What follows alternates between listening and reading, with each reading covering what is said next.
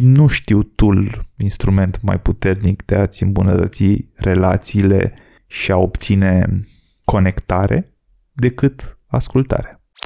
Dacă te uiți în jur, e foarte ușor să-ți dai seama că puțini oameni ascultă la nivelul ăsta.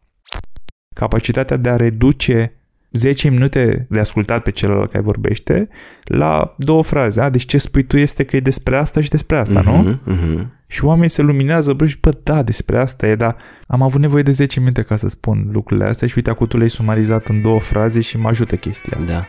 Și mă ajută mai mult decât dacă mi-ai fi dat o soluție, pentru că eu acum... Bine te-am găsit la un nou episod din The Real You, podcastul oamenilor care vor să se înțeleagă pe ei înșiși și lumea care îi înconjoară. Astăzi vorbim despre știința și arta ascultării, iar scopul nostru până la final e ca tu să descoperi cum îi asculți pe ceilalți la un nivel net superior față de cum ascultă majoritatea oamenilor. Hai să începem!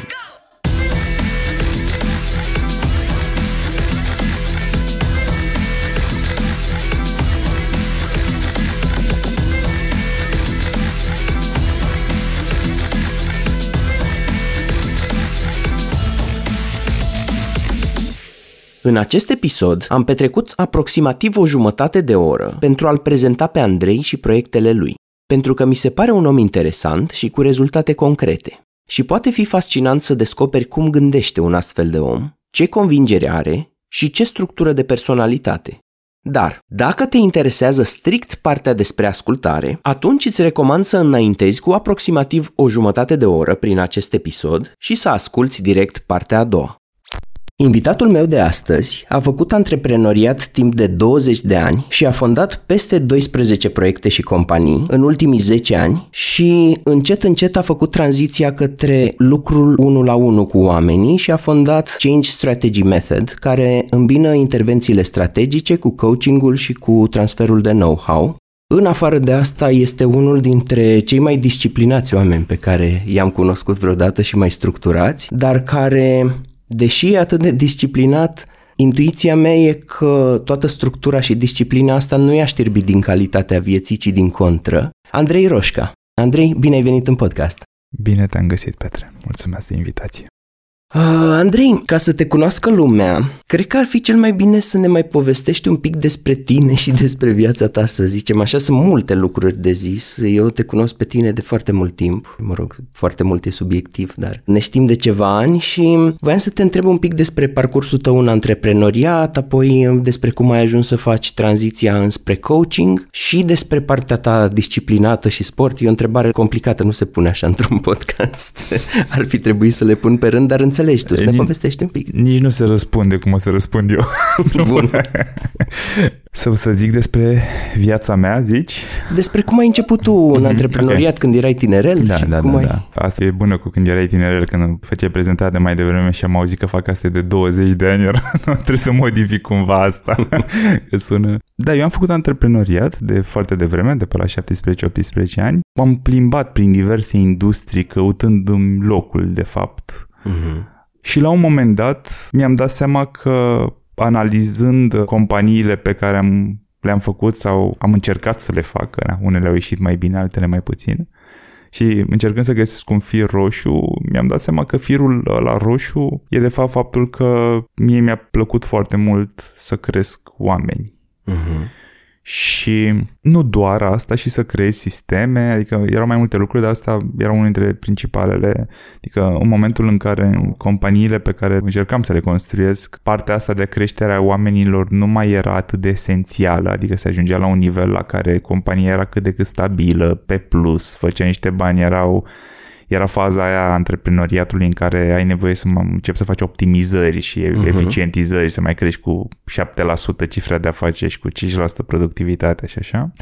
Ăla era momentul în care eu începeam să mă plictisesc. Și te duceai spre exit sau ce făceai? Uh, da, astea au variat în funcție de maturitatea mea emoțională. La început, în primele proiecte, ieșeam pur și simplu. Uh-huh. Închideam proiectul.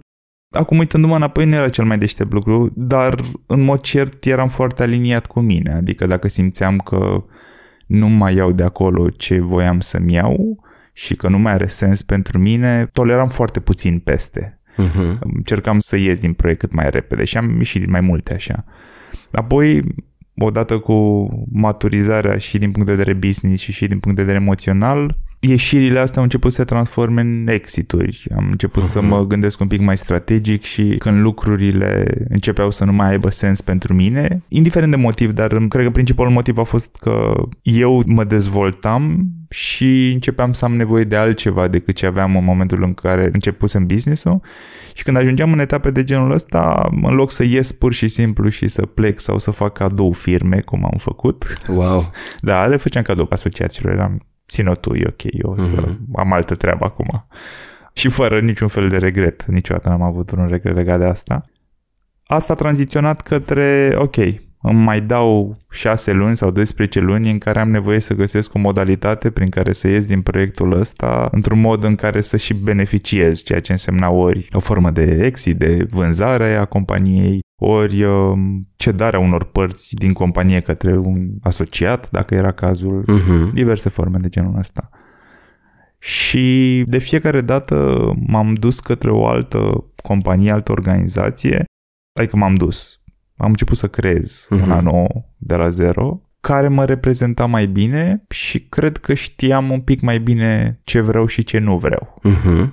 Și a fost o creștere asta incrementală pe parcursul a, na, se fac acum 20 de ani, în care, din fericire, și proiectele au evoluat de la încercări și joacă la proiecte care au creat și foarte multe valoare pentru oameni, au adus și bani suficient de mulți, adică au fost eficiente și în punct de vedere business și la un moment dat, că de aici începusem, linia asta roșie pe care am descoperit-o de a crește oameni s-a intersectat cu pasiunea mea pentru dezvoltare și învățat și creștere în zona de coaching. Ok. Înainte să ajungem la relația ta cu coaching-ul și la lucru cu oamenii unul la unul, voiam să te întreb o chestie. Ai spus așa că ai avut firme și proiecte în diferite domenii. Ce știu eu, bookblog.ro cu recenzii de cărți la începutul internet webului românesc și al bloggingului românesc. Primul blog colectiv din România de orice fel. Da, da, primul blog colectiv da, din România. Da. A fost unul care a fost așa ca un blip pe radar, basicmarketing.ro, unde am fost parteneri cumva, Da, am fost și eu exact. contribuitor. Știu că ai avut o firmă de web design, cum era pe vremuri, Da. construire de site-uri. Știu că ai avut o școală de social media și o agenție numită Spada, parcă, nu? Da, da, da. Ce altceva? Oho. Păi, astea ce ai spus tu aici, în special bookblog.ro și Spada și poate zona de training pe social media, Social Smarts, sunt cumva niște milestone-uri mai mari și mai vizibile. Sunt proiectele care au fost suficient de vizibile și au avut suficient succes încât să le mai știe și altcineva. Mm-hmm. Dar uh, între ele, drumul a fost presărat cu destul de multe încercări. Unele au durat două luni, altele chiar mai mult, doar că n-au ajuns la nivelul la care să fie atât de vizibile. Una dintre primele care au funcționat cât de cât înainte de bookblog.ro chiar, deci uh, undeva poate în 2004, 5 Mhm. poate, acolo 2006 cred că s-a terminat proiectul, a fost o companie de producție de sisteme audio. Adică făceam, mă rog, impropriu spus făceam, că nu le făceam eu. Eram partener cu niște băieți care știau un pic mai multe decât mine despre asta și făceam boxe, amplificatoare, sisteme audio pentru săli de conferințe, pentru niște cluburi, erau și discoteci, nu știu ce erau atunci. Mm-hmm. Ceea ce a fost interesant, că e un business fundamental, un business de producție. Da, offline. Uh, da, față de offline, clar. Multele nu, tale proiecte nu, deci online. Se mergea, se cumpăra pal care se tăia la dimensiuni și după aia cu șuruburi se făceau incintele și se izola cu vată și pe aia puneau uh, amplificatoare și eu mă ocupam de partea de vânzare, Mhm. de a găsi clienți pentru asta. Și de acoperit găurile financiare de câte ori se întâmplau, pe care, mă rog, le acopeream din alte găuri, pentru că când ajunsesem încă în vreo fază în care să am niște bani, era pur și simplu săream dintr-o gaură în alta, era foarte... Acum mi se pare amuzant și o perioadă foarte interesantă și atunci nu era deloc amuzant. Deci asta a fost un domeniu. Am avut un magazin online de ceasuri, vindeam ceasuri de mână. Am fost asociat acolo și nu eram eu omul care conducea businessul, dar am fost destul de implicat o perioadă. În zona asta de, da, ai zis agenție, social media marketing, am făcut mai multe lucruri, inclusiv o companie asta de web development de care povesteam, în care făceam site-uri Mhm. pentru companii mici și mijlocii, atunci apoi mai târziu agenția Spada care am lucrat în mare parte cu companii mari, multinaționale. Mm, cam asta. Și am făcut între timp, am făcut și un pic de training, tot pe zona de marketing social media. Și sunt foarte multe alte proiectele mici uh, în zona de publishing. De exemplu, cum ai menționat tu, basicmarketing.ro, care acum nu mai există, la care am colaborat. Am luat și premiul la Blogfest. Am luat premiul, 2008. da, da mi-aduc aminte, da sau empower.ro, un alt blog colectiv pe zona de dezvoltare personală și lucrurile astea se întâmplau prin 2007, 8, 9, deci acum foarte mulți ani, sunt, se fac în curând 15 ani. Vezi, apropo de cum se leagă lucrurile primul blog pe care eu mi l-am făcut într-o perioadă, în 2005 pe atunci, într-o perioadă în care erau probabil 50 de blogări în România toți, uh-huh. nici nu exista zona de blogging și în perioada aia era o comunitate foarte mică de blogări, dar primul blog pe care mi l-am făcut pe Yahoo 360 uh-huh. era atunci, era un blog în care eu postam lucruri pe care le învățam din cărți de dezvoltare personală și psihologie. Uh-huh. Și mi se pare incredibil uneori când mă gândesc că e ca și cum subconștientul a știut să mă ducă într-o direcție, dar eu m-am încăpățânat un pic. Ok, m-am dus, am făcut niște lucruri acolo, după care am făcut bookblog.ro unde era tot despre cărți și eu mă ocupam de zona asta de dezvoltare personală, ce am numit acum dezvoltare personală. Ca să ajung, nu știu, 10-15 ani mai târziu, să lucrez strict în domeniul de dezvoltare personală și partea asta în care eu șeruiesc sau folosesc, împărtășesc oamenilor bucăți de informații pe care eu le-am descoperit sau chiar gândit uneori, să fie munca mea principală, știi? Între mm-hmm. timp am trecut așa printr-un traseu de ăsta destul de, cu multe ocolișuri, uh, printr-o grămadă de proiecte și companii în care de fapt am dezvoltat părți din mine. Da, sunt sigur că firul roșu despre care vorbeai mai devreme există și că ți-ai luat know-how despre cum să lucrezi cu oameni, cu echipe, cu partea de business și așa mai departe.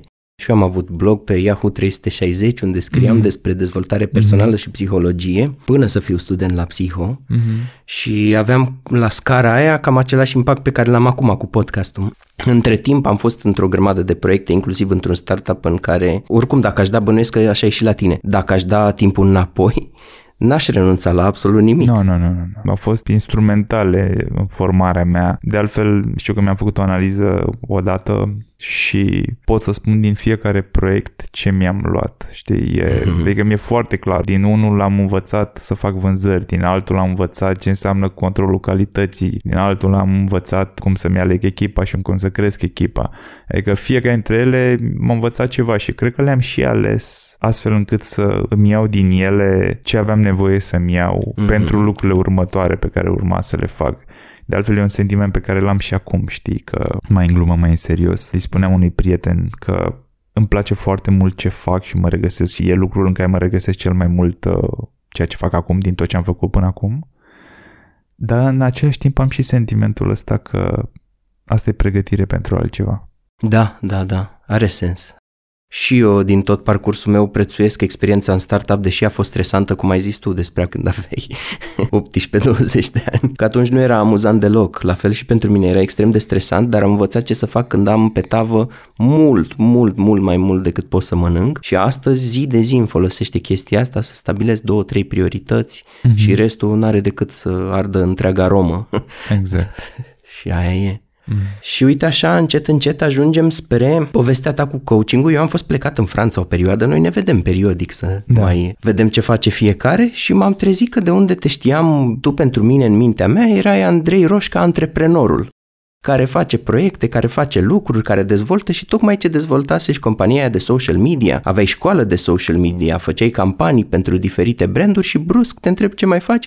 A, păi fac coaching one-on-one. Și uite așa ajungem la episodul ăsta. Poți să ne povestești un pic?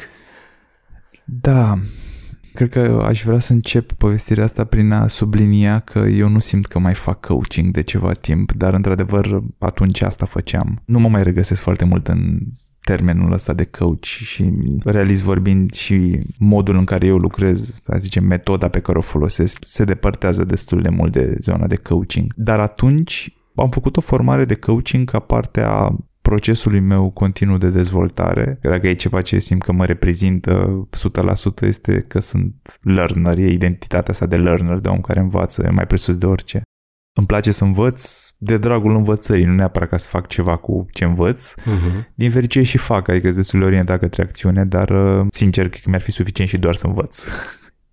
și în drumul ăsta al meu am descoperit coachingul pentru că, uite, asta poate e un detaliu important, uh, foarte devreme, poate, cred că pe la Sincer, nu știu că tot încerc să-mi iau aminte când a început asta, dar cred că pe la 19 ani, poate 20, am mers pentru prima dată la un psiholog. Uh-huh. Am luat câteva ședințe, două, trei ședințe de consiliere psihologică pe niște probleme, acum uitându-mă înapoi, generate de stres și muncă și angajați de la 18 ani și lucruri de genul ăsta. Da. Dar asta mi-a deschis o lume, lumea asta a consultanței și dezvoltării personalizate. Asta și a vorbit cu cineva doar despre tine și despre viața ta și am reușit să fac o comparație între asta și ce știam eu să fac, adică învățatul din cărți. Uh-huh. Și mi-am dat seama că asta e mult mai puternică să merg la un psiholog, mai târziu să merg la coach, pentru că ora aia era doar despre mine, nu era despre o carte pe care eu citesc și sper să găsesc pe acolo niște lucruri care să se aplice fix acum, fix în viața mea, fix ce aveam nevoie, știi? Și am continuat să merg, am făcut o pauză, m-am reluat un an sau doi mai târziu, dar am reluat destul de puternic și am o experiență destul de mare din rolul de client de psihoterapie. Uh-huh Ultima dată când le numărasem erau vreo 500 de ore primite. Și asta m-a ajutat foarte mult în dezvoltare și în același timp mi-a deschis un pic ochii către toată zona asta, că există, că există și coaching, am fost și client de coaching și apoi, natural, la un moment dat, asta plus nevoia mea de dezvoltare au făcut să-mi doresc să fac o formare și am făcut o formare de coaching în timp ce eram manager la agenție, la Spada și, uh-huh. mă rog, și proprietar și owner, dar uh, aveam rolul de manager, care era un job mai mult decât full-time. Da. Și mi-a plăcut, am început să fac practică ca un hobby, așa după muncă de două ori pe săptămână când apucam, mai lucram cu un client 2, a început să-mi placă foarte mult și când am reușit să automatizez lucrurile suficient de bine la agenție, ceea ce, apropo, încercam să fac de la 17 ani, uh-huh. n-am luat decât vreo 13 sau nu știu, până am reușit să construiesc un proiect, o companie în care eu să nu mai fiu necesar. Implicat operațional. Da, să nu mai, nu mai eram deloc implicat, adică am avut o perioadă când nu aveam nici drept de semnătură în bancă, deși aveam 100% în companie, știi, adică... Te-ai auto-exclus. Da, da, da. Eu m-am mai auto-exclus din foarte multe lucruri. și cam în perioada aia am reușit să automatizez lucrurile suficient de mult, să predau managementul agenției către unul dintre colegii mei și asta mi-a dat dintr-o dată foarte mult timp liber. Uh-huh. Și l-am recanalizat către hobby-uri. Eram destul de convins că o să încep un alt business, dar am zis, băi, până începem un alt business, eu de mult voiam niște timp liber. Și am început să mă uit și mai mult înspre zona de coaching atunci început să alerg mai mult, că alergăm destul de mult și să-mi găsesc alte pasiuni și hobby-uri de principiu, să mi le dezvolt. Și așa m-am apucat, după care foarte natural în vreo câteva luni mi-am dat seama că zona asta de a lucra cu oamenii unul la unul e foarte similară cu firul la roșu de care începusem să-l uh, identific. Dezvoltarea ca, oamenilor. Da, dezvoltarea oamenilor. Și că de fapt, băi, eu eu am făcut business și mi-a plăcut să fac business și oricând mai fi întrebat în perioada asta de 20 de ani dacă îmi place ce fac, ți-aș fi spus că da, clar, fac fix ce îmi place, că e simplu, cum spuneam, dacă nu mai plăcea, plecam. Adică uh-huh. în zona profesională e destul de... Am, am toleranța destul de mică la bullshit și la lucruri care nu-mi plac. Și am văzut corelația asta și mi-am dat seama că în coaching aș putea face, cel puțin o perioadă, doar partea aia care îmi plăcea din companii, adică doar dezvoltarea oamenilor. Și mi-am propus să fac asta un an, un an și jumătate. Eram și într-un context financiar care îmi permitea, pentru că aveam un business care producea venit pasiv deja și suficient încât să nu-mi pun neapărat problema de cum trăiesc mâine, uh-huh. cel puțin o perioadă. Și mi-am dat un an, un an și jumătate să fac asta și să văd ce mi-au de acolo.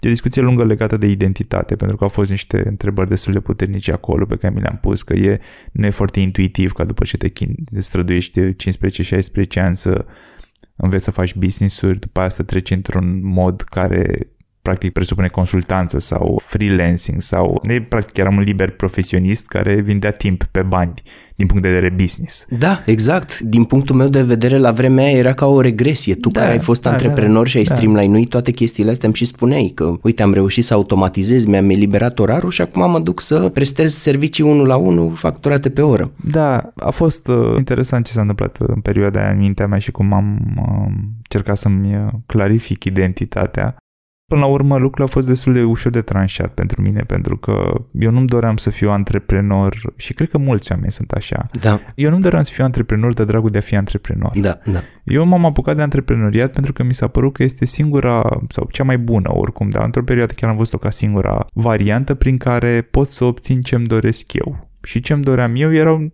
niște lucruri care erau aliniate cu valorile mele, în primul rând libertate.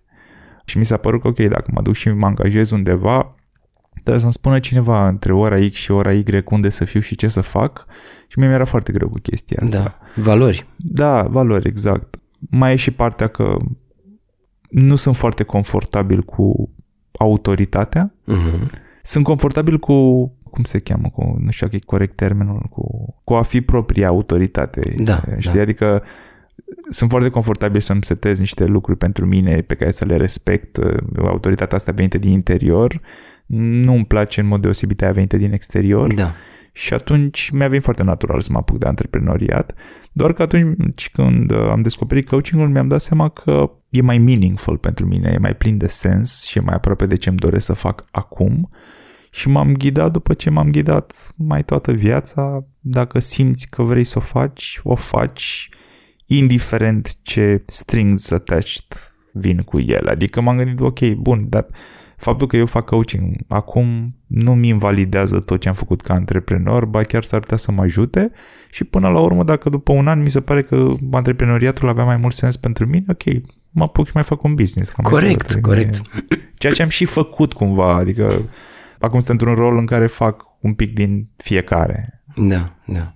Eu am remarcat două lucruri la tine și, by the way, acum îmi dau seama, știam și înainte cât de multe idei am ciordit de la tine. Mă rog, în marketing se numește Adopt and Adapt.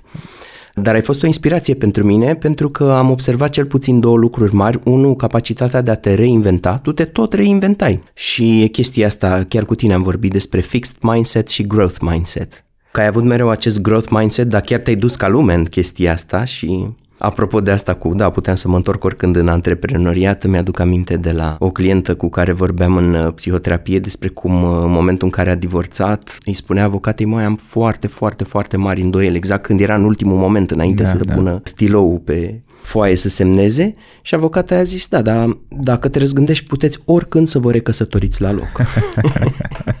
Cam așa și la tine. Am ieșit din antreprenoria, dar știam că oricând pot să mă întorc. Și al doilea lucru pe care l-am văzut la tine și pe care l-am punctat și la început în prezentare era structura și disciplina. Adică da, poți să te conduci singur, dar tu chiar te ții de chestii. Adică mi-ai lăsat la un moment dat impresia că tu trăiești din Google Calendar.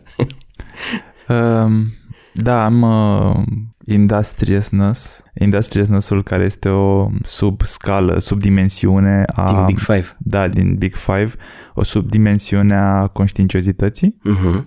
La maxim. Este 99. Wow. Industriousness este de altfel trăsătura de personalitate care corelează cel mai puternic cu antreprenoriatul. Pentru că este capacitatea de a împinge lucruri și de a te ține de ele, de ce ți-ai propus. Adică este cumva o combinație între inițiativă și follow-up. Cât de bine te ții de lucrurile pe care le-ai inițiat. N-am dicționar acum la îndemână, dar cred că traducerea în română la industriousness este sârguință. Da, s-ar putea, am tot căutat, o să știi, o traduce pentru cuvântul ăsta n-am găsit, dar probabil că e aproape de sârguință. Da, da am avut odată într-o traducere, cred că e acolo, aha, da, aha. da. Și povesteai tu la un moment dat că ai fost la un medic și medicul respectiv ți-a zis ceva de genul, mă, avem mai multe căi de tratament, dar una dintre ele ar fi să iei mai multe suplimente nutriționale la anumite ore fixe și asta e foarte greu. Și tu te-ai uitat la el și ai zis, Asta e cel mai simplu lucru pentru mine. Da, în medicină e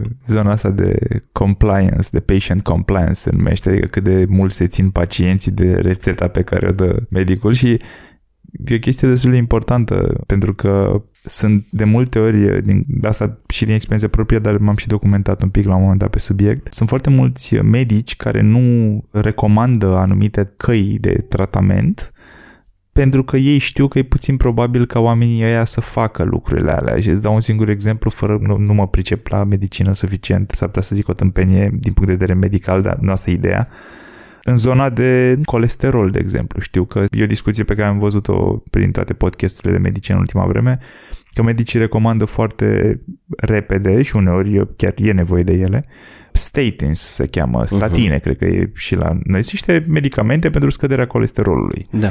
În același timp știm că sunt metode de a scădea colesterolul destul de naturale, prin, mă rog, mai degrabă naturiste, prin uh, sport, prin a mânca mai multe fibre, prin, sunt mai multe lucruri, prin, uh-huh. prin o ajustare a dietei și a stilului de viață fundamental. Problema e că e foarte greu pentru majoritatea oamenilor să facă lucrurile alea, așa că medicii au ajuns de multe ori la concluzia că, că dacă e sărit de un anumit număr, îți dăm direct ia niște de astea da. că trebuie să le scădem, pentru că e un pericol să l-ai ridicat. Știi? Da. Dar în același timp sunt foarte mulți oameni care, mergând pe zonele celelalte, reușesc să-l coboare natural și n-au nevoie de medicamente. Și în același timp, și de asta e un asterisc, că face ce vă zice medicul de principiu, adică nu vă luați după noi. E doar un exemplu că sunt, uh, de multe ori sunt Există mai mult de o cale pentru a rezolva o problemă și oamenii o preferă de obicei pe aia care arată scurtătură. Da, da.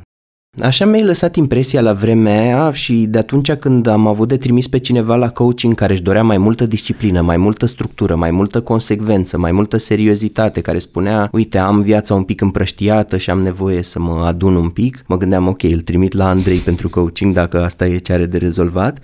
Îmi mai aduc aminte și că tu ai fost la diferite competiții sportive, ai fost la triatlon la un moment dat, ai făcut și altele. Poți să ne povestești un pic și despre asta, că și asta necesită disciplină și structură.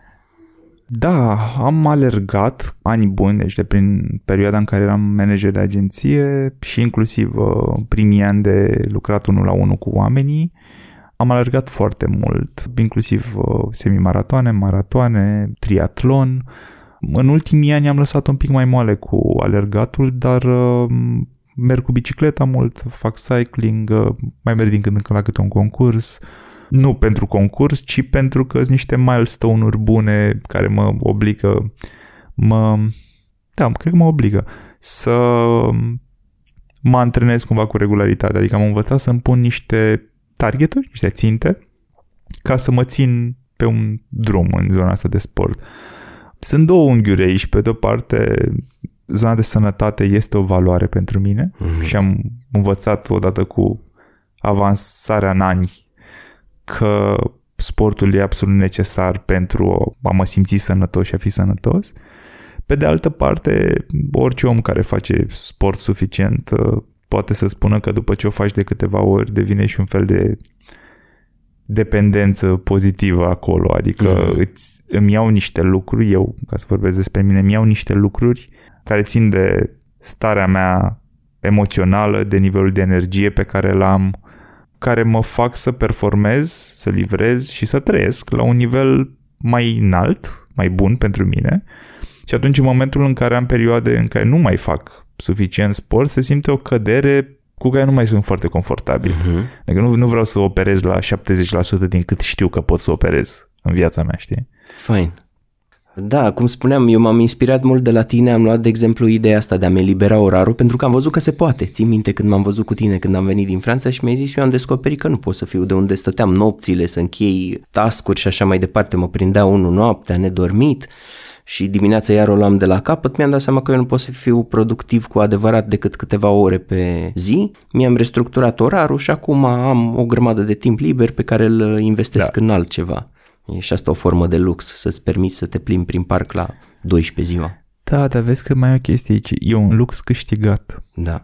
Adică, într-adevăr, eu acum într-o zi obișnuită, probabil că muncesc 5-6 ore efectiv de muncă, adică muncă și aici e un asterisc important pentru că eu când mă așez să muncesc, muncesc. Uh-huh. Adică nu stau pe YouTube, nu mai intru pe Facebook de când în când. Telefonul e pe avion, mm. poate, sau pe semilună. Da, da, da, da, da. Deci este, în orice caz, nu e, nu poți pune mâna ușor pe el. Da, știu că nu poți să dau de tine și da, că ai da. niște intervale în care îți verifici da. WhatsApp-ul. Asta, da, da, da. apropo de digital detox. Da, și la mail e și mai și, adică nu-l prioritizez deloc. Mă uit, dar de răspuns răspund destul de greu pe e-mail. Uh-huh le răspund repede apropiaților sau clienților cu care lucrez atunci, dar altfel orice nu este prioritar, de obicei durează cu zilele. Dar e... Zic că e câștigată pentru că văd de multe ori și în lucru cu clienții mei și în general la oameni că E foarte sexy ideea asta de a lucra câteva ore, să-ți dai seama în care, nu știu, eu sunt productiv, de exemplu, de la 8 dimineața până pe la 12.1 sunt foarte productiv, după care mie îmi scade destul de mult productivitatea. Pot să mă mm-hmm. împing să mai fac lucruri, dacă fac sesiuni unul la unul nu e o problemă că sunt prezent acolo cu omul, ascult, sunt focusat, dar uh, dacă sunt lucruri care mă solicită foarte mult, de obicei în a doua parte zi nu prea știu că n-am, nu sunt eficient și atunci nici nu încerc să le fac de obicei. Da. Doar că am ajuns aici după ce, cum spuneai tu, am trecut prin mai mulți ani în care munceam mai mult decât este ne... Nu, nu mai mult decât este nevoie, mai mult decât este ideal. Dar era nevoie. Da. Pentru că la început e nevoie să muncim, mai ales dacă ne dorim să ajungem de vreme în poziții în care să ne fi câștigat libertatea, știi? Da. Eu da. n-am vrut să ajung să am ore libere la 55 de ani și atunci m-am apucat și de vreme de muncă, dar am și muncit foarte mult. Uh-huh. Și când am început să-mi permit să nu mai muncesc atât de mult, am început să dau un jos nivelul de muncă, dar a durat, cred că mai mult de 10 ani, adică o singură întrebare mai am uh, la capitolul ăsta și apoi o să vreau să vorbim un pic despre arta ascultării. Cam câte cărți citești într-un an, estimativ? Sau exact, depinde, poate le-ai ah. indexate. Le am, dar uh, într-un fel mă bucur că mă întrebi asta acum. Pentru că eu am trecut de la citit puțin în școală și după școală. Am descoperit că mă pot ajuta cărțile în perioada aia 16 ani, 18 am început să citesc foarte mult. Am avut ani de zile o medie de probabil între 40 și 50 de cărți pe an. Deci cam așa. Deci cam una pe săptămână poate? Uh-huh. Poate una la 10 zile. În medie. Aici intrând nu doar dezvoltare personală, citesc și peletristică, literatură, dar într-adevăr, în ultimii ani focusul a fost mai degrabă pe psihologie și pe lucruri care mă și ajută și profesional, dar mă și dezvoltă ca om. Și am trecut prin asta pentru că în ultimul an, cel puțin, să fi citit extrem, extrem de puțin. Deci eu cred că în ultimul an, mai nu știu dacă ultimul an, dar ultimele șase luni, nu știu dacă am citit mai mult de trei cărți. Și asta a fost ceva deliberat. Uh-huh. Pentru că eu mi-am dat seama și mi-am dat seama de la clienții cu care lucram. Eu atrag destul de mult profilul ăsta de overachievers, de da. oameni care vor să livreze și fac performanță în domeniile lor și din țară și din afară. Și am început să văd un șablon foarte frecvent. Uh, oameni care citesc atât de mult încât uită să acționeze. Da, da. Adică ajungem cumva să supraevaluăm beneficiile cititului. Ne ducem dintr-o extremă în care sunt oameni care, ok, ei nu, ei nu înțeleg că dacă nu citești, nu prea ai cum să crești. Ok, ai o problemă în sine, adică avem nevoie de cărți și de citit și de educație. Clar și oamenilor care nu citesc, în general, le recomand să citească. Dar că mai e o categorie, care apare acum mai, mai de curând, e mai o specie mai nouă, de oameni care citesc prea mult și fac nimic. Da. Știi? Și sunt convins că și tu te-ai lovit de asta în da. practica ta. Și asta m-a făcut să mă întreb, eu nu sunt, n-am fost niciodată acolo, adică eu am un driver de ăsta de acțiune extrem de puternic, prea puternic uneori, Adică mintea mea se duce către acțiune imediat. Dar m-a făcut să mă întreb cum ar arăta un an din viața mea dacă n-aș mai acumula know-how în anul ăla, ci doar aș face. Da. Și am făcut mai multe în ultimul an decât în ultimii trei de dinainte, în mod cert. Adică nu știu dacă doar datorită faptului că am citit mai puțin, dar m-a făcut să fiu mai selectiv cu ce citesc. Adică am stivă de cărți pe care poate o să le citesc vreodată, m-a făcut să stau departe de tot ce e trendy și la modă și orice carte care mai apare în zona asta și să mă orientez mai mult către acțiune. Și, din nou, cred că fiecare om mi se potrivește una dintre zonele astea, ori să citească mai mult, ori din contră mai puțin, dar dacă ești genul care nu prea acționează și e frustrat că nu acționează, dar citești mult, oprește-te. Și vezi ce se întâmplă. Oprește-te o lună. Uh-huh. Știi? Și vezi ce se întâmplă. Da. Asta e altă reinventare a ta. Ți-am zis, eu mă văd periodic cu tine și te găsesc altfel, alt Andrei. Erai omul care citea zeci de cărți da, da. în câteva luni, dar cred că ai ajuns în punctul în care să citești trei cărți în șase luni pentru că, exact ca aia cu am acum timp liber, pentru că în trecut e așa, living a few years like most won't, to live like most cannot. Da. Cam așa și aici, pentru că le-ai citit pe alelalte și ai know-how din ele pe care oricum știu că l-aplicai pe vremea aia, nu cred Am că erai doar learner. know-how de implementat următorii 20 de ani, nu aia e problema. Adică efortul, focusul, zona asta e challenge-ul, nu ce facem. Da, da. Și acum hai să ajungem în prezent. Mm. În momentul în care tu, în afară de change strategy, metoda ta de lucru one-on-one cu oamenii, care conține cele trei componente pe care le-am menționat mai devreme, ai început să faci și formare cu oamenii în change strategy, să înveți metoda ta Da. și alte seminare și workshop-uri, unul dintre ele fiind cel de, îmi place foarte mult numele ăsta ca marketer, îl iubesc, Supernatural Listening. Da. E unul dintre cele două programe pe care eu le fac anual. Deci fac într-adevăr formarea de Change Strategist și asta îl fac o dată pe an, de obicei prin septembrie-octombrie. Și al doilea program pe care îl fac o dată pe an este Supernatural Listening, care este un program de creștere accelerată a abilităților de ascultare și a venit din două părți. Pe de o parte, mi-am dat seama că oamenii care trec printr-o formare, fie de terapie de coaching sau change strategy, ar putea să aprofundeze și mai mult abilitățile astea și să le folosească mai puternic, zona de ascultare. Și în același timp mi-am dat seama că mai sunt niște oameni care nu sunt neapărat nici coach, nici terapeuți, dar care vor să-și îmbunătățească relațiile din viața lor. Mm-hmm.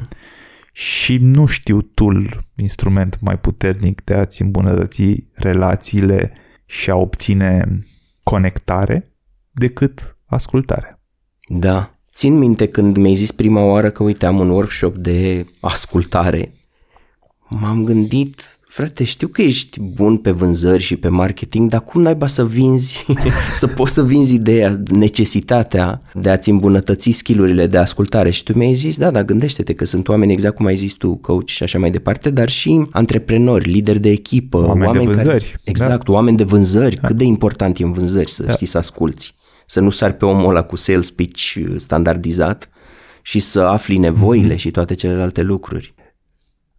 Skillurile astea de ascultare sunt utile în toate zonele din viața noastră și în toate profesiile în care a lega relații puternice cu oamenii contează. Mm-hmm. Adică, ok, în primul rând în viața noastră, că poate ne dorim o relație mai bună de cuplu, cu copii, cu partenerul, cu familia extinsă, cu prietenii, să fim mai conectați, să fie mai meaningful, să simțim apartenență, toată zona asta.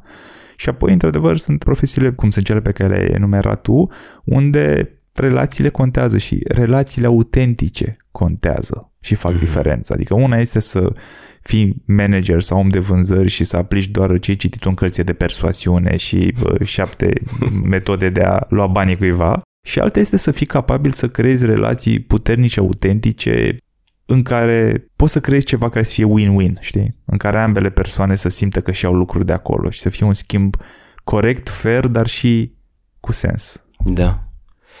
Și ce te face pe tine să crezi că oamenii nu știu deja să asculte la un nivel destul de avansat sau cum vezi tu abilitatea oamenilor din populația normală, din curba lui Gauss de pe mijloc, de a asculta? Eu cred că oamenii nu se gândesc cât de multe tehnici și cât de mult know-how sunt în spatele conceptului ăsta de ascultare. Cred că oamenii confundă ascultarea cu auzirea.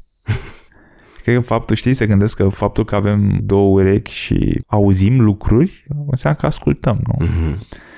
Și nu e așa deloc, pentru că ascultarea este o încordare intenționată a auzului în care încercăm să înțelegem, să decodificăm ce ne spune celălalt și dacă o facem bine, atunci în momentul în care celălalt se oprește din vorbit, noi putem să reformulăm, să-i spunem înapoi ce am auzit și omul ăla să zică, da frate, exact asta am vrut să zic.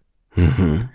Și dacă te uiți în jur, e foarte ușor să-ți dai seama că puțini oameni ascultă la nivelul ăsta.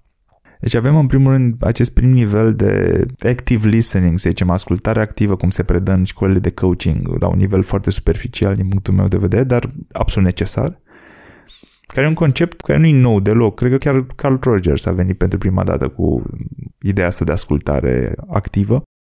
Ca să ascultăm cu adevărat pe cineva, avem nevoie ca pentru câteva momente cel puțin să ne putem pune în locul lui și asta este foarte scary pentru mulți oameni. Ne sperie.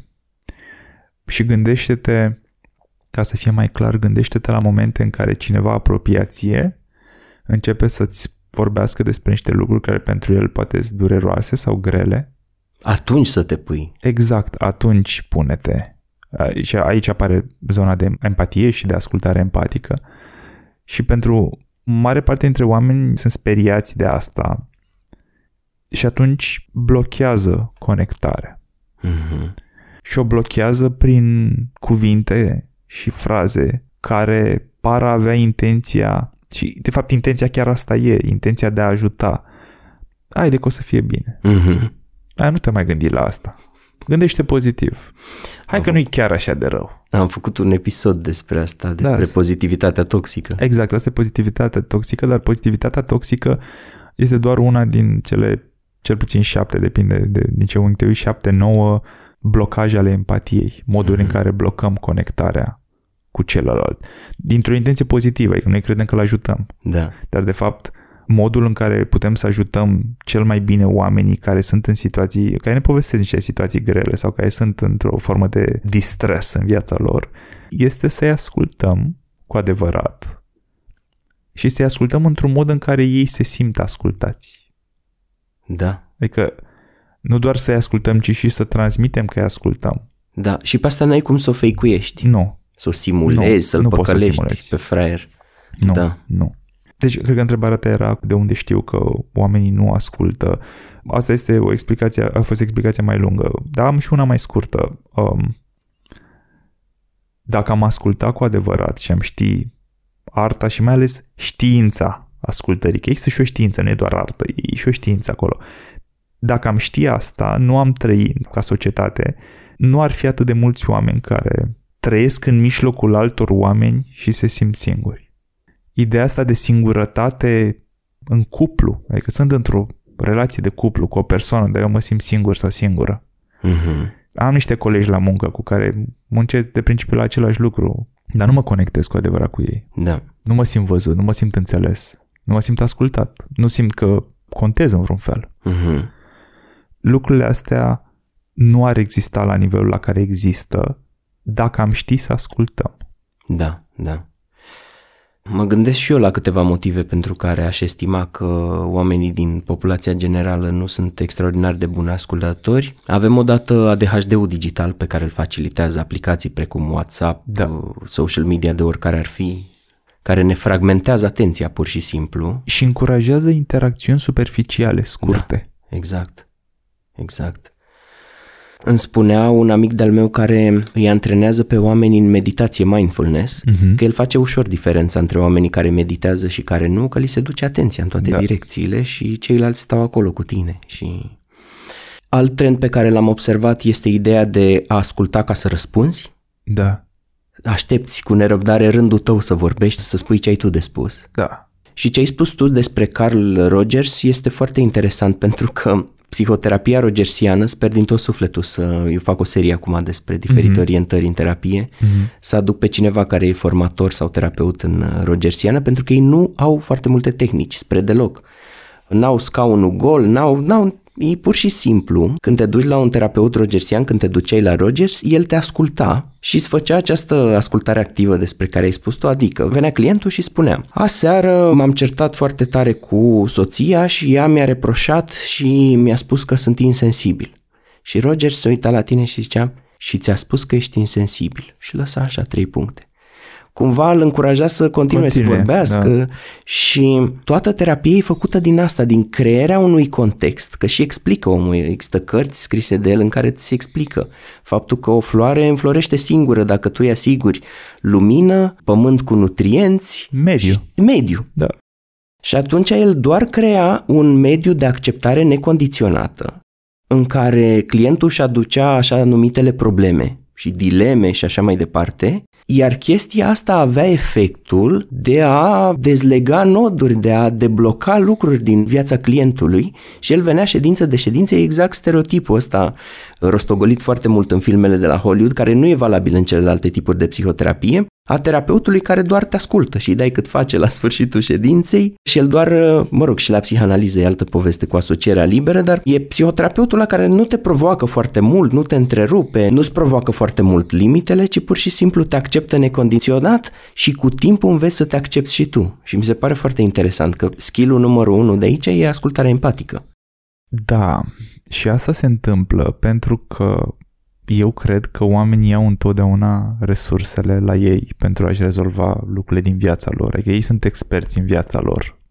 De multe ori când oamenii vin la o ședință de strategie sau chiar și la coaching, poate mai mult la coaching, și n-au mai făcut până acum, n-au mai fost parte dintr-o ședință de genul ăsta, au cumva așteptarea ca tu, specialist expert, să le dai soluții, știi? Și le explic uneori că eu am niște soluții în cap care au funcționat pentru mine nu înseamnă că vor funcționa pentru ei și mai mult decât atât eu pot să fiu expert în proces, în cum o să se desfășoare asta și am multe experiențe pe cum se întâmplă dialogul ăsta dintre noi astfel încât tu să ajungi la niște soluții. Dar tu ești expert în viața ta. Adică eu n-am nicio șansă să înțeleg despre viața ta cât de multe știi tu despre viața ta. Pot să văd niște lucruri pe care poate, la care poate tu nu te-ai uitat și să ți le aduc și ți le pun în față și apoi vedem împreună ce poți să faci cu ele. Dar de cele mai multe ori oamenii au nevoie de spațiul ăla în care să se audă vorbind. Uh-huh. Ei pe ei. Și când se aud vorbind, își găsesc propriile soluții, și clarifică lucruri și apoi își găsesc soluții. Sigur, ei și cu input de la mine ca specialist. Mai e o întrebare bună, mai, uh, uite, leg două idei pe care le-am auzit la tine, poate. Dar realitatea un pic tristă a lumii care trăim, apropo de ce spunești tu cu social media, este că oamenii nu-și dau timpul ăsta, în general. Adică ei nu-și iau, nimeni nu-și ia, mai nimeni nu-și ia o oră să spun, ok, eu acum o să vorbesc, să mă registrez pe telefonul ăsta vorbind cu aplicația asta și apoi o să mă ascult să văd ce am zis. Mm-hmm. O formă de journaling, dar interesantă, inedită. Da, sau journaling sau scris, dar mă gândesc la vorbit, pentru că realitatea este că suntem neascultați și suntem neascultați de alții, da. dar suntem și neascultați de noi. Da. Și asta am vrut să fac în programul ăsta. E un program extrem de practic uh, și eu cred în, adică apropo de ce spuneam că nu mai citesc cărți, da, nu zic că nu o să mai citesc, dar n-am mai citit în ultima vreme foarte multe, dar în schimb am mers la niște programe și mi-am ales programe de training la care am fost participant, adică dezvoltarea n-am oprit-o, dar mi le-am ales astfel încât să fie cât mai practice. Adică nu mai pot cu conferințe și cu întâlniri în care unul vorbește din puțul gândirii și noi ne uităm și ascultăm și poate ne luăm ceva. Asta seamănă foarte mult cu o carte pentru mine. Uh-huh. Știi? Nu, vreau programe și am ales programe pe ce m-a interesat pe mine în care să știu că la sfârșitul celor două luni, șapte întâlniri, cât sunt acolo, plec cu niște abilități noi pe care le pot deja folosi în viața mea. Și fiindcă eu, pentru mine are sens genul ăsta de dezvoltare, și programul ăsta l-am construit tot așa, într-o zonă foarte practică, aproape exclusiv exerciții, există și o bază teoretică cu niște videouri pe care le punem la dispoziția oamenilor, dar cea mai mare parte din valoare vine din faptul că sunt doar exerciții practice care dezvoltă abilități și din magia aia care se întâmplă atunci când ai un grup de mm-hmm. oameni cu valori cât de cât similare, care toți își doresc să se conecteze și să aparțină. Da. Și ea creează un efect foarte puternic în care oamenii ies de acolo și cu prieteni, nu doar cu skill-uri, știi? Da. Da, asta fac și eu cu grupurile da. de terapie, pentru că spre deosebire de podcast, podcastul nu te provoacă, nu îți dă la o parte negarea, rămâi tot așa, adică eu pot să mă chinui să fac oricât de bine podcastul ăla și să arunc niște întrebări provocatoare și să-l fac în așa fel încât să întorc oglinzi către oameni, dar oamenii se plimbă prin parc cu căștile în urechi, aud ce au de auzit, resping ce au de respins și, și eu pun foarte mult accent pe lucruri practic și pe a obține ceva, pe niște obiective. Mai voiam să te întreb apropo de ce obțin oamenii când participă la workshop-ul ăsta al tău. Dacă am stabilit că oamenii nu sunt extraordinar de buni ascultători, oare ce ar avea ei nevoie să descopere, să dezvolte, să învețe și până acum ai spus a te pune în pielea celuilalt? Ai vorbit un pic despre ascultare activă, ai vorbit despre focalizare și concentrare. Ce alte lucruri mai intră în povestea asta cu supernatural listening? Sunt multe. În primul rând, prezență. Oamenii sunt, uh, în general, dacă nu sunt antrenați, sunt destul de absenți. Mm-hmm. Și, într-adevăr, social media încurajează asta destul de mult, ne fuge atenția. Unul dintre cele mai groaznice lucruri pentru mine este să merg într-un, într-un loc public, se vedea asta la restaurante, uneori în parcuri, și să văd oameni veniți împreună, care fiecare este pe propriul telefon. Deci, efectiv, simt că ceva se rupe în mine când văd asta. Și sunt atent, adică nu vreau să o luăm superficial. Și mie mi se întâmplă să fiu cu un prieten sau cu o prietenă undeva și să ne trezim că fiecare cu telefonul în mână, că am ales să ne verificăm acum notificările două minute ca după aia să ne putem concentra pe întâlnire. Dar ce mă deranjează și ce văd este oameni care fac asta timp de jumătate de oră, adică fiecare cu telefonul în mână și nu interacționează direct, deși ei sunt acolo împreună veniți. Da. Domne, deci este groaznică chestia asta. Dar este o consecință a lumii în care trăim. Și atunci, ok, antrenarea prezenței, cum să fim prezenți în relații cu ceilalți, este o parte din uh, problemă. Și meditația poate fi o soluție, dar nu e singura. Răbdarea, avem nevoie să ne antrenăm răbdarea. E ce spuneai tu, că oamenii nu au răbdare să asculte până la capăt, că au, au impresia că știu ei cum se termină sau le apare în minte o idee care li se pare mai interesantă un pic și hai că o zic eu pe asta sau măcar mi-o repet în minte cât timp termină, până termină asta de vorbit ca să pot să o zic după aia. Uh-huh. Și asta fundamental vine tot din faptul că nu suntem ascultați. Uh-huh. Adică eu vreau, am atât de multă nevoie să mă auzi spunând chestia asta, că mi-a venit mie în minte și are sens, are legătură cu ce îmi zici tu și vreau atât de mult să o zici că poate mă auzi, încât o să te întrerup și tu nu o să te simți ascultat, știi? E, e, e un cer vicios aici. Și aș mai spune că mai sunt niște dimensiuni mult mai tehnice și mai practice. Zona de ascultare reductivă, de exemplu, care ascultarea reductivă este capacitatea noastră sau lipsa capacității noastre de a identifica cuvinte cheie și mesaje cheie în ceea ce ne spune celălalt. Este capacitatea, de a se cheamă ascultare reductivă, capacitatea de a reduce 10 minute de vorbit, de ascultat pe celălalt care vorbește, la două fraze. A, deci ce spui tu este că e despre asta și despre asta, uh-huh, nu? Uh-huh. Și oamenii se luminează, bă, și bă, da, despre asta e, dar am avut nevoie de 10 minute ca să spun lucrurile astea și uite, acum tu le-ai sumarizat în două fraze și mă ajută chestia asta. Da. Și da. mă ajută mai mult decât dacă mi-ai fi dat o soluție, pentru că eu acum eu din momentul ăsta în viitor, în capul meu pot să lucrez cu astea două fraze, nu mai trebuie să lucrez cu toate cele 5.000 de cuvinte din cele 10 minute, știi? Da, da. Da? Deci e partea asta de ascultare reductivă și ei sunt lucruri foarte practice, pe identificare de nevoi, pe identificare de șabloane. Avem inclusiv tabele cu cuvinte cheie pe care atunci când le auzi la ceilalți îți indică niște lucruri foarte clare, cu uh-huh. acuratețe foarte mare. Mi-aduc aminte aici, și poate relevant pentru ascultătorii noștri, când am făcut formarea de programare neurolingvistică cu Bandler, uh-huh. Richard Bandler, am avut niște revelații foarte puternice. Asta e o formare, nu știu, când am făcut-o eu acum câțiva ani, era 8-9 mii de pounds, de lire. E scumpă și deci inaccesibilă pentru mulți oameni. Mai ales că nu lucrează în domeniu. Și poate că oamenii care ne ascultă au auzit despre cuvântul trebuie. Uh-huh. E cuvântul ăsta trebuie pe care noi îl folosim, că trebuie să fac aia, ar trebui să... E un cuvânt care indică în mare parte din cazuri, nu întotdeauna, dar în mare parte din cazuri, indică niște credințe limitative. Că de fapt nu trebuie mai nimic în lumea asta. Dar eu, dacă eu cred că trebuie, atunci o să mă compor ca și cum trebuie să. Mm-hmm. Eu nu trebuie să te duci mâine la muncă. Da. Vrei să te duci că s-ar putea să te dea afară și valorizezi predictibilitatea pe care ți-o dă salariul ăla. Dar nu trebuie, adică poți să-i fac eu. Da. E? Și e doar un exemplu. Nu trebuie să fac curat în casă m-ar ajuta să fac. M-aș simți mai relaxat dacă n-ar mai fi toate împrăștiate pe aici. Cum e cuvântul ăsta trebuie? Eu m-am întors doar de la formarea aia cu niște zeci de cuvinte. E o frază pe care mi-a rămas în minte și tu știi asta, că ai experiență cu hipnoza. Am făcut o transă hipnotică Bandler și mi-a rămas în minte fraza, a zis ceva de genul o să vă întoarceți acasă la viețile voastre obișnuite, departe de sala asta și de mediul ăsta de învățare și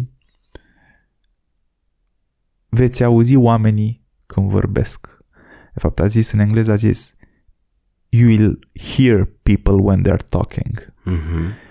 Și mi s-a părut așa, mi-a aminte că mi-a rămas în minte pe când eram serios, o să iau când vorbesc, adică până acum ce făceam, știi? Mi s-a părut așa un pic forțată. Și după aia, la două zile după ce m-am întors în țară, am avut ședințe cu clienții mei unul la unul. Păi și a fost incredibil pentru că îi ascultam, cum îi ascultasem și înainte de traininguri. Și e ca și cum erau cuvinte care se highlight-uiau, se făceau mari, așa, se înroșeau. Mm-hmm. Erau ca niște beculețe care se aprindeau în timp ce ei vorbeau, știi? Și a fost ceva ireal aproape, pentru că așa cum mulți dintre noi am început să identificăm trebuie în limbajul celorlalți sau în al nostru, adică a, ai zis trebuie, mm-hmm. adică e ceva acolo, așa mi s-a întâmplat mie cu zeci de cuvinte. Da, sunt foarte care însemnau relevante. lucruri diferite, știi? Cuvintele astea cheie, da. Și ce facem noi în program este să luăm cuvintele astea cheie cele mai importante, să le povestim care sunt și după aceea să facem exerciții prin care să identificăm într-un, într-o convorbire obișnuită, într-un dialog obișnuit cu un om, să le putem sublinia, să le vedem și să extragem de acolo însemnătatea lor, mm-hmm. care de multe ori este mai profundă decât cele 15 minute pe care le-am ascultat. Simplu fapt că omul ăsta în 10 minute a folosit uh, cuvântul siguranță de 23 de ori, Da. e relevant. E Da. mai relevant decât orice a spus. Omul ăsta acum are nevoie să se simtă safe. Întrebarea este cum pot eu să-l fac să se simtă safe acum? Pentru că dacă prin ceea ce spun eu sau modul în care îl ascult poate și nu-l întrerup, îl fac să se simtă safe, îi dau ce are el nevoie acum. Și în felul ăsta el capătă încredere în mine și data viitoare se va deschide mai mult în fața mea și poate va fi capabil de mai multă vulnerabilitate. Și asta strânge legătura noastră, face conectarea mai puternică și strânge legătura dintre noi ca oameni. Da. Și în felul ăsta, și în felul ăsta, creăm niște relații sau îmbunătățim relații din viața noastră și, și cu asta închei, am primit de mai multe ori întrebarea asta. Ok, bun, am înțeles. Deci îmbunătățim relație, dar nu tot în viață e despre relațiile, nu din viața noastră. Și, bă, ba da. și îmi place să citez, e studiul ăsta de la Harvard, celebru Grant Study, cred că se cheamă, Study of Adult Development. E studiul ăla lung pe vreo 80 de ani făcut, care s-a uitat la ce îi face pe oameni fericiți de prin 1920 ceva până în 2000 și un pic. Și una dintre concluziile studiului, și este una dintre cele mai tranșante concluzii, adică nu există niciun dubiu legat de concluzia asta, este că singurătatea ucide. Și mai mult decât atât, ei spun că singurătatea ucide la același nivel la care o fac alcoolismul și țigările. Mhm. Și că, de fapt, calitatea relației asta nu este din studiu, calitatea relațiilor noastre ne dă calitatea vieții.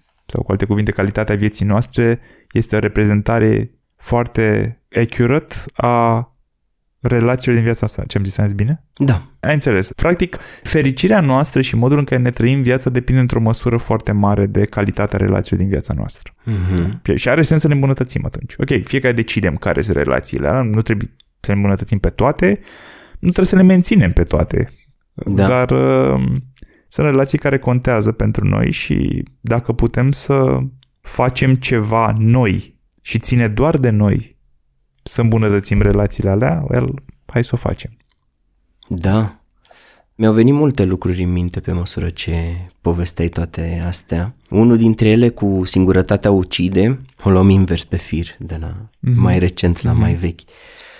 E relevat și de începuturile sociologiei, când unul dintre părinții sociologiei, Emil Durkheim, a studiat suicidul și a ajuns la un termen pe care îl numea anomie, care însemna feeling you don't belong. E mai complicat de atât, așa are mai multe straturi, dar când nu ești conectat. Și apoi faimosul Red Park Experiment cu oamenii care consumau droguri și concluzia lor cu the opposite of addiction is connection.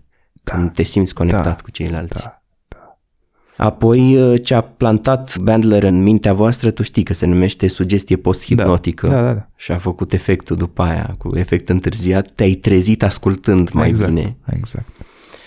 Și poate că și ascultătorii acestui podcast se pot trezi la un moment dat, mai devreme sau mai târziu, poate astăzi, poate săptămâna viitoare. Poate chiar acum. Poate chiar acum. Ascultând cu mai mare atenție. Și atunci când asculți, spunea cineva că e un număr infinit de leere, de straturi. Da. Tu poți să te focalizezi pe paraverbal, adică pe felul cum se duce muzicalitatea aia vocii, Da. cât de tare a vorbit la un moment dat, cum variază intensitatea, cum variază notele muzicale, cum uh, ezită și așa mai departe. Am un prieten care e violonist la opereta română și tatăl lui la fel. E o meserie din tată în fiu. Și tatăl lui spunea, de multe ori instrumentiștii dintr-o filarmonică primesc pasaje boring. Mm-hmm. Ei trebuie doar să țină o textură, să nuanțeze și să mm-hmm. susțină restul piesei și nu întotdeauna ei strălucesc și nu au partea solistică. Și spunea, când ai părțile alea, când tu faci doar ding, ding, ding sau ții lung o notă, Da. da. nu fi fraier, ca să zic așa, să o faci robotic, ci folosește-te de timpul ăsta ca să-ți îmbunătățești urechea și ascultare, că la violoniști e extrem de importantă mm-hmm. urechea și feedback-ul auditiv și experimentează dacă tot stai jumătate de oră și la repetiții mai și faci aceeași bucată de nu știu câte ori, Experimentează cu felul cum apeși cu arcușul, cu direcția, cu textura sunetului, încearcă și așa și pe dincolo mm-hmm. și așa mai departe pentru că vei deveni un mai bun instrumentist. Și folosesc metafora asta să o aducem în zona de ascultare a vocii umane, poți să te duci pe nenumărate leere, cred că e rabbit hole, nu are final chestia asta. Eh, Nu e chiar rabbit hole. Într-adevăr, sunt foarte multe straturi. Noi asta și încercăm să facem, să aducem claritate pe un model, adică avem un framework pe care îl prezentăm și de altfel îl prezentăm din ceea ce noi numim Demo Day, care e un workshop inițial, stand-alone, adică de sine statător în care oamenii învață ceva și în același timp ne folosim de el ca să prezentăm programul mai larg, pentru cei care vor să-l ia pe cel mai larg. Și ce facem este că aducem un pic de claritate și structură pe ce înseamnă de fapt uh, zona asta de ascultare și ca știință și ca artă. Și inclusiv aceste straturi, noi ne tot jucăm, ne mișcăm dintr-unul în altul. Ce spui tu, de exemplu, și ce vorbeam și mai devreme despre ascultarea reductivă, Uh-huh. este tipul ăsta de ascultare în care strângi focusul, te concentrezi pe un cuvânt, o Da. da. pauză, un mhm pe care îl zice celălalt. Uh, Deci reduci ascultarea la niște elemente cheie, dar în același timp, dacă ne ducem niște straturi mai sus, ajungem către partea de ascultare expansivă. Uh, Ascultare expansivă înseamnă de fapt o lărgire a focusului și a Da. atenției. Adică eu acum îl ascult pe Petre ce îmi spune, aud cuvintele, le procesez, încerc să le dau un sens pentru mine și ca să le pot înțelege și să pot să fiu pregătit să continui discuția sau să-i spun ce am auzit, Da. dar în același timp, în timp ce le ascult pe Petre, pot să-mi lărgesc un pic câmpul de ascultare și de vedere Mhm. și să observ că faci un gest cu piciorul sau că tocmai ai pus picior peste picior Da. sau că pentru 3 secunde când a vorbit despre sora lui s-a uitat pe geam. Mhm. Și lucrurile astea completează mesajul pe care Petre îl spunea prin cuvinte. Da, non-verbalul. Exact, Am e zona vorbit de până non-verbal, acum da, De da. verbal, paraverbal și uite, Mhm. și asta. Da, da, deci sunt straturi diferite și le adăugăm unul peste celălalt. Pentru cei care au făcut meditație, e foarte relevant procesul pentru că seamănă într-un fel. Atunci când te concentrezi pe ceva, un- pe un obiect al meditației, poate pe respirație sau un punct în perete sau flacăra unei lumânări, te concentrezi pe ea și încerci să stai acolo concentrat, să spunem, pe respirație, în ciuda gândurilor care ți apar Mhm. și de câte ori ți apar, poate le etichetezi și le lași să treacă și revii cu focusul pe respirație. Și asta este doar un prim nivel, pentru că după ce reușești să faci asta suficient de bine, poți să faci exercițiul de a sta concentrat 100% pe propria respirație și în același timp să-ți deschizi urechile și să auzi că există niște zgomote ambientale, poate Mhm. niște mașini care trec pe stradă, poate ceasul care ticăie pe perete și care au fost și până atunci în cameră sau în afara camerei, dar oricum în auzul tău și poți să integrezi zgomotele din jurul tău să le auzi în același timp în care tu ești perfect concentrat pe respirație. Și Da. ai mai adăugat un layer. Da, Și da, după aia încă un layer și încă un layer. da. Asta în psihologia sportivă se numește atenția de tip cupă sau atenția de tip săgeată, adică Mhm. atunci când mă hip, tu știi de la triatlon, când mă hiperfocalizez pe mijlocul țintei când vreau să trag la țintă sau când vreau să văd contextul per total de jur Și împrejur. blurezi un pic, se blurează un pic uh, da, Da. ținta inițială. Da. Și avem nevoie de ambele. Să dau zoom out să văd imaginea de ansamblu și să dau zoom in în anumite momente și jonglăm cu astea. Și toate lucrurile astea sunt abilități care la început au nevoie de un pic de atenție și focus și un pic de efort conștient și apoi după ce faci asta și o antrenezi suficient de bine, reușești să o integrezi și îți vine natural să o faci. Mhm. Și te trezești că într-o conversație observi și auzi lucruri pe care până acum nu le auzeai și ai reacții pe care până acum nu le auzeai și care îți generează o conectare, o apartenență, cum spuneai tu, un sentiment de apartenență mult mai puternic decât ce aveai până acum, știi? Mhm. Deși omul celălalt nu s-a schimbat. Da, da. Și asta, asta mi se pare că e remarcabil, pentru că este de foarte multe ori în relații și de multe ori în relații de cuplu. Avem niște challenge-uri în relații și ne tot dorim sau chiar așteptăm sau chiar cerem ca celălalt să se schimbe. Mhm. Și bineînțeles că ar fi ideal ca amândoi să lucrăm la ce se întâmplă acolo, dar în același timp sunt niște instrumente, cum este ascultarea, pe care noi ni le putem însuși. Și prin faptul că ni le-am însușit, relația aia se va schimba. Da. Se va schimba fundamental, poate da, poate nu, depinde și de cealaltă persoană. Dar noi ne vom schimba fundamental și măcar noi știm că partea noastră a evoluat și Da. că am făcut ce ține de noi și dacă la un moment dat decidem că nu aia este relația pentru noi, măcar putem să mergem în următoarea relație mai pregătiți Și în mod asumat. și asumați, exact. Da. știi? da. Altă chestie care îmi venea în minte apropo de la ce naiba folosește ascultarea, l-am cunoscut pe un tip german acum vreo 10-12 ani la o școală de vară, Andreas Gorgen îl chema. El lucra pentru guvernul german ca mediator și inclusiv stătea la masa de negociere între reprezentanții guvernului german și o fabrică, întreprindere care își propunea să își deschidă sucursală și în Germania. Și statul german îi zicea nu vă primim pentru că poluați. Și se nasc probleme foarte mari și se încingeau emoțiile și așa mai departe. Și la omul ăsta am auzit pentru prima oară, mi se părea super tare la ascultat și ca mediator sigur asculta bine.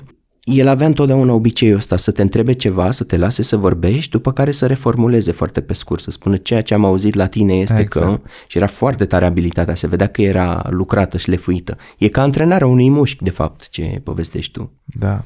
Chris Voss vorbește foarte mult despre asta. Chris Voss, ai, cum, cum se cheamă cartea asta? Se cheamă...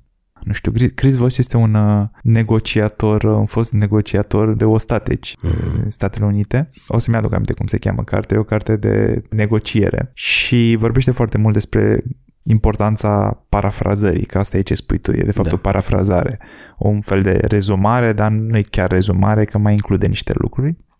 Și sunt o grămadă de tehnici de astea mici prin care repetând părți sau cuvinte din ce a spus celălalt, obținem rezultate diferite și dau un singur exemplu scurt.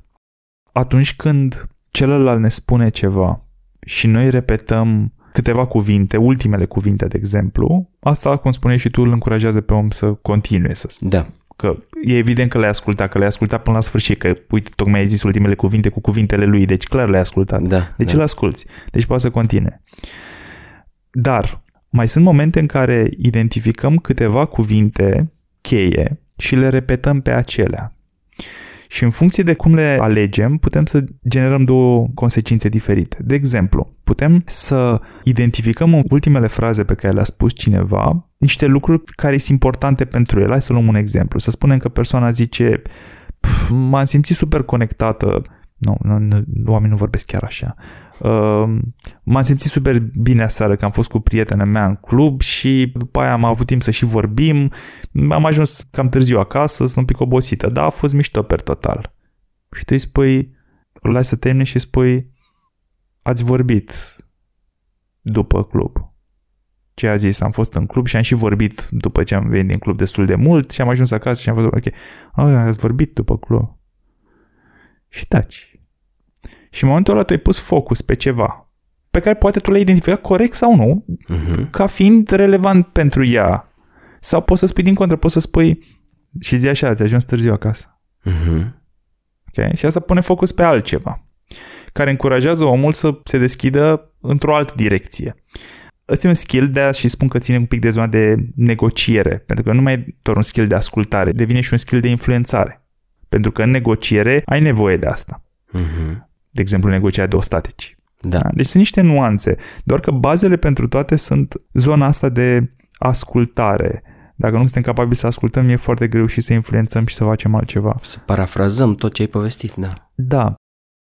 Un alt lucru este tot din zona asta când punem focus pe când subliniem ceva, de exemplu, povestea că mi-am aminte de Chris Voss care povestea dintr-o negociere în care a fost că o tehnică este să subliniezi, să pui pe masă lucrurile care pot fi văzute ca obiecții. De exemplu, ok, e negociere și ăla îi spune am nevoie de un avion și de 5 milioane de euro mâine dimineață, că altfel încep să ucid ostatici. Da. Și asta când se duce, începe un dialog cu teroriștii, să spunem, începe cu a pune pe masă lucrurile nespuse, dar pe care știe că celălalt le crede. De exemplu, îi spune probabil că îți imaginezi că sunt aici ca să te conving să te predai. Sau știu că îți imaginezi că nu o să-ți dăm niciun avion și nici banii și că o să încercăm să te convingem să te predai. În momentul în care pui asta pe masă, pe care, ok, ai extras-o cumva, ok, poți să o și presupui. Da. Dar ideal este să o extragi din ce ai auzit deja de la omul ăla până atunci. Da? O- Îți dai seama, poate, poate a făcut deja cerințele astea. Sau poți să zici, te duci să-i spui. Da. Ok, am auzit de la colegul meu că ai cerut un avion și ai cerut 5 milioane de euro. Știu că probabil te gândești că singurul meu interes este să te fac să te predai. Și a- aia e ce crede omul ăla, nu? Adică l-a trimis pe ăsta acum, serios. A a venit cu, ai banii la tine? Nu, ok. Deci vrei să mă predau, asta e. Mhm. Și atunci o pui pe masă. Chestia asta scade puternic intensitatea și puterea acelei idei în capul omului care o avea. Doar pentru că ai avut curajul să o adresezi direct. Și mai e ceva aici, Te rog. din ce ai spus tu la început, să te pui în pielea, Chris Voss ăsta se pune în pielea empatie. unor Da, psihopați care amenință să omoare oameni. da, pentru mine mi se pare exemple, ok, sunt exemple departe de noi, poate, dar sunt relevante pentru că dacă funcționează în cazurile alea atât de extreme, atunci cu atât mai mult funcționează în relație din viața noastră, pentru că Da.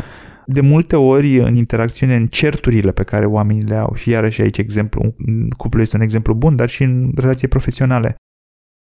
Oamenii se ceartă de multe ori pe același subiect și aduc în discuție a șaptea, noua oară aceeași problemă și poate că de multe ori în același mod. Pentru că primele dăți nu s-au simțit auziți. Exact. Adică e ideea asta că, bă, dar de ce, iarăși, iarăși vorbim despre chestia asta? Păi da, iarăși. Pentru că Mhm. primele șapte dăți, ori eu n-am explicat bine, ori tu n-ai ascultat bine ce s-a întâmplat aici. Da, da, Hai să discutăm iar. da. Eventual ridic tonul, Exact. arunc ceva provocativ în discuție numai să am privilegiul ăsta de a fi auzit. Să contez. Să contez. Pentru tine, sau să simt că pentru tine contez. Mhm. Și, și asta ține de ascultare din punctul meu de vedere. E cumva partea finală a procesului de ascultare. Modul în care comunicăm celuilalt că l-am ascultat cu adevărat. Nu avem o cultură care încurajează daurile și înhăurile și ok-urile, știi? Da. Adică sunt exemple astea celebre cu mama care strigă la copil, mama poate e în bucătărie, poate a pus masa și strigă la copil că e în camera lui. Te rog să termin și vină în 10 minute, da? Sau în 10 minute vină la masă sau ceva. Mhm. Și el nu răspunde nimic. Știi? Și după aia e iar, băi, n-ai auzit ce ți-am zis? Ba da, am auzit. Și veneam. Da. Dar n-am confirmat-o. Păi da, dar de câte ori nu se întâmplă chestia asta? Adică atunci când cineva vine și ne spune iarăși ne-ai trimis raportul ăla la timp. Te rog să-l trimiți data viitoare că generează o grămadă de probleme și nu pot să stau tot timpul să am grijă să mă asigur că e trimis. Mhm. Ok. Tu l-ai ascultat pe omul ăsta. Ți-a reproșat niște lucruri. Ai nevoie să fii capabil să gestionezi asta fără să te trigăruiești și să Da. începi o ceartă. Ok, deci asta e o parte. După care întrebai ce răspunzi. Păi poți să nu-i spui nimic, asta e și cel mai rar și cel mai prost mod de a te întorci și pleci. Ok. Poți să-i spui, ok, am înțeles. Asta e un nivel mai sus. E mm-hmm. bun, măcar ei confirma că ai auzit că a trimis cuvinte către tine și că erau despre raport. da? Ok. Dar mai sunt niște niveluri. De exemplu, poți să zici, înțeleg că e important pentru tine să trimit raportul la timp. Deci, ok, acum e... Ok, deci a ascultat cam tot ce am zis. Deci nu e doar un ok. Mm-hmm. E mai mult de atât. Sau poate să fie înțeleg că atunci când nu trimit un raport la timp, asta te încurcă într-un fel pentru că e lipsă de predictibilitate pentru tine. Mm-hmm. Da. Sau înțeleg că îți dă senzația că n-ai suficient control și ai nevoie de control pe chestia asta, că e un client important. Mm-hmm. Știi? E o diferență foarte mare. Omul a zis aceleași lucruri. Dar tu poți să-i arăți că l-ai înțeles la niveluri diferite. Da. Pentru asta e nevoie, în primul rând, să-l fi înțeles și apoi să fii capabil să-i comunici că l-ai înțeles. Da. Așa am încheiat exemplu. Ultimul lucru pe care ți l-aș adresa ca întrebare ar fi așa, dacă oamenii care ascultă podcastul ăsta vor să învețe să asculte la rezoluție de 8K plus, Frumos zis, da? unde găsesc mai multe informații și, mă rog, nu se pun întrebări duble, dar eu am obiceiul ăsta prost, îmi fac păcat, asta e. Care e povestea cu Demo Day? Cum, e, Da. cum ajung la un Demo Day mai întâi și apoi la seminarul propriu-zis? Da, păi e foarte simplu. Găsesc pe change.ro slash listening o pagină în care detaliem ce se întâmplă la Demo Day și acolo se pot și înscrie. Mhm. Demo Day-ul este un workshop de 4 ore care va avea loc într-o sâmbătă. Aveți acolo date, ore tot. Și acolo, cum spuneam deja, dăm niște valoare ca să guste un pic oamenii și să poată folosi ceva imediat după workshop și povestim despre programul mare care o să înceapă în câteva săptămâni, depinde când apare episodul ăsta. Și e un program pe aproximativ două luni, super practic, 90% e, e practic din ce se întâmplă acolo. Deci demo de e un fel de sample, de Mhm. un eșantion de asta, cum e o mostră Da. din ce se întâmplă în programul mare, astfel încât oamenii să nu își asume neapărat un commitment mare pe un program, poate au întrebări, nu știu dacă li s-ar potrivi, e, își dau seama în acest demo day dacă li se potrivește, dacă are sens pentru ei, cât costă și ce facem acolo efectiv. Da, deci uh, cam asta. Și e, un, e foarte accesibil uh, demo day deci uh, are super mult sens pentru cine e cât de puțin interesat măcar să testeze. Și apoi văd ei cât de mult îi se potrivește. Super. Și dacă oamenii vor să afle mai mult despre tine, despre podcastul tău, ce e, andreiroșca.ro? Da, da, andreiroșca.ro e cel mai bun loc în care pot să mă găsească sau mai avem pe change.ro, acolo sunt lucruri mai degrabă despre Change Strategy Method, sunt și colegii mei acolo, sunt mai multe lucruri. Da. Tu ai și un podcast, la al câtelea episod ai ajuns? E, 100 și ceva, nu știu, 120, 100... Wow. Da, da, da, Zero Plus se numește podcastul. De altfel am și două episoade cu tine mine. acolo, da, Cu care au subsemnat. fost foarte apreciate. Andrei, eu îți mulțumesc mult că ai venit. E, eu îți mulțumesc, Petra. De Dumnezeu sănătate. Mult succes cu demo day și cu workshop-ul. Știu că o să iasă fain, oricum nu e la prima ediție. Da, Și abia aștept să ne mai auzim încă o dată în podcast pe altă temă, pentru că mai sunt subiecte pe care le stăpânești și despre care mi-ar plăcea să mai vorbim. cu mare plăcere oricât. Numai bine!